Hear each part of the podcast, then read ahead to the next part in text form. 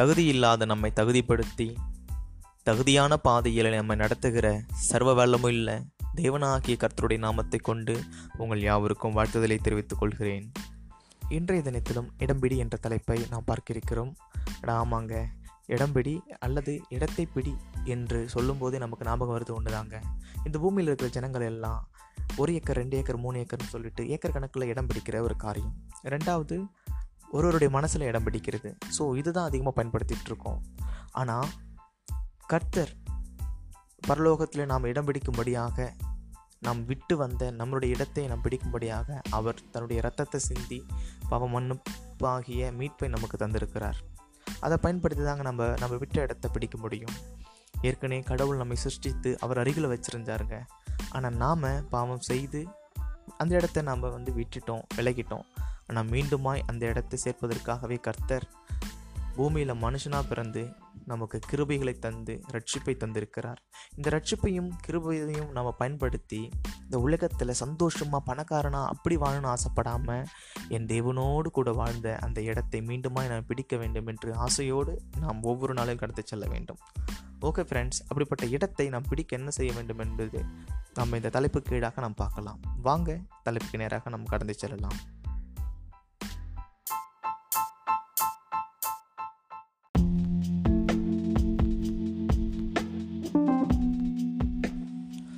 துன்பத்திலும் இன்பத்திலும் என்னோடு கூட இருந்து என்னை வழிநடத்தி வருகின்ற தேவனாகிய கர்த்தருடைய நாமத்தை கொண்டு உங்கள் யாவருக்கும் வாழ்த்துதலை தெரிவித்துக் கொள்கிறேன். இன்றைய தினத்தின் தலைப்பானது இடம்பிடி. இன்றைய தினத்தின் வேதவசனமானது கிறிஸ்து இயேசுவுக்குள் நம்மை அவரோடு கூட எழுப்பி உன்னதங்களிலே அவரோடு கூட உட்காரவும் செய்தார். எபேசிய இரண்டாம் அதிகாரம் ஏழாம் வசனம். வாசிக்க தெரிந்து கொள்ளப்பட்ட வேத பகுதி எபேசிய ரெண்டாம் அதிகாரம் ஒன்று முதல் பத்து வசனங்கள் வரை. கிறிஸ்துவுக்குள் பிரியமானவர்களே நமக்கு மிகவும் பிடித்தமான இனிப்பு பலகாரமானது நமது வீட்டிலே செய்து வைத்திருந்தால் அதை சாப்பிடும்போது கீழே விழுந்து விட்டால் கழுவி விட்டு அல்லது துடைத்து வாயிலே போட்டுக்கொள்வோம். ஆனால் அதே பலகாரத்தை விருந்து வீட்டில் பெரியவர்களும் உறவினர்களும் இருக்கும்போது கீழே விழுந்து விட்டால் எடுத்து சாப்பிடுவீர்களா என்று கேள்வி கேட்டால் முறைப்பீர்கள். ஒரே பலகாரம்தான் அதே நபர்தான். ஆனால் அவர் இருந்த இடம்தான் அவரது செயலை தீர்மானிக்கிறது. நாம் இருக்கும் இடம் எது என்பதை வைத்துதான் நமது மனப்பாங்கும் அமைகிறது. கிறிஸ்துவை இரட்சகராக ஏற்றுக்கொண்டு வாழும் ஒவ்வொருவரும் தாங்கள் இருக்கும் இடம் எது என்பதை கேள்விப்பட்டால் அறிந்து கொண்டால் நமது எண்ணங்களும் மனப்பான்மைகளும் மிகவும் வித்தியாசமாக மாறி போய்விடும்.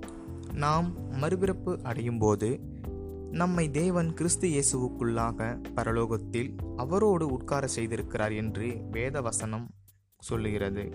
உன்னதமான கர்த்தருடைய ஊழியத்தில் இருக்கும் நான் ஒரு நாட்டின் அதிபராக மாறும் அளவுக்கு என்னை தாழ்த்தி கொள்ள விரும்பவில்லை என்று ஒரு ஊழியக்காரர் சொன்னாராம். ஒவ்வொரு விசுவாசியும் தான் இருப்பது உன்னதத்தில் இயேசுவோடு என்பதை புரிந்து கொண்டால் எந்த வகையிலும் உலகத்தின் சிற்றின்பம் மற்றும் கேவலமானவற்றை செய்வதற்காக குனிய மாட்டார். அவ்வாறே தனது சூழல் என்னவாக இருந்தாலும் தலை தலை நிமிர்ந்து நிற்பார். ஆம் அன்பானவர்களே நாம் உட்கார்ந்திருக்கும் இடம் நாமாக சம்பாதிப்பது அல்ல. அந்த இடத்தில் இருக்க தகுதி உள்ளவர்களாக்குவது கர்த்தரின் கிருபையே. ஆனால் தொடர்ச்சியாக அந்த இடத்தையே தக்க வைத்துக் கொள்வதும் இயேசுவுடனான உறவை அறுபட்டு விடாமல் பார்த்து கொள்வதும் நமது பொறுப்பில்தான் இருக்கிறது என்பதை ஒருபோதும் மறந்துவிடக்கூடாது. என்ன ஃப்ரெண்ட்ஸ் கேட்ட தேவனுடைய வார்த்தையின் பிரகாரமாக கர்த்தர் நமக்கு கொடுத்த இடத்தை நாம் தக்க வைத்து கொள்ளவும் தேவனோடு கூட இருக்கிற உறவை மேம்படுத்தவும் ஒரு சிறு ஜபத்தை ஏறெடுப்போமா?